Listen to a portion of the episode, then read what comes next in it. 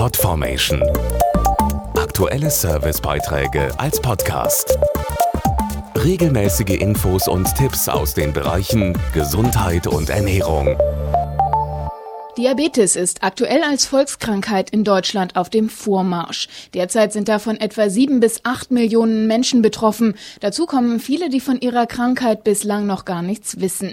Und es werden immer mehr. In zehn Jahren soll es Schätzungen zufolge doppelt so viele Patienten geben.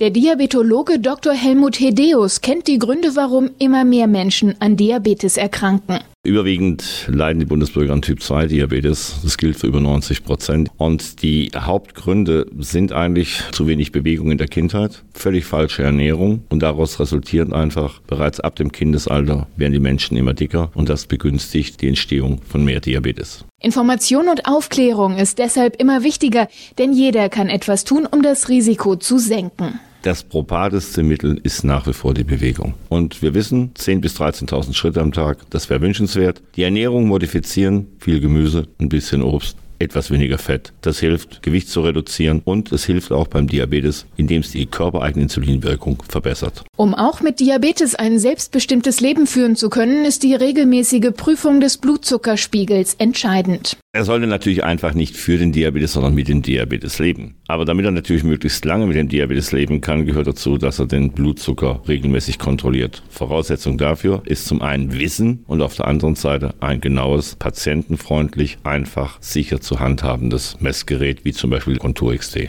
Auch das ist ein interessanter Punkt für Menschen mit Diabetes. In vielen Bereichen des Gesundheitssystems sollen Kosten gespart werden. Trotz innovativer Sensorentechnologie sind nun die Kosten für die Contour Next Blutzuckerteststreifen günstiger geworden und sie werden bei ärztlicher Verordnung von den Krankenkassen weiterhin übernommen.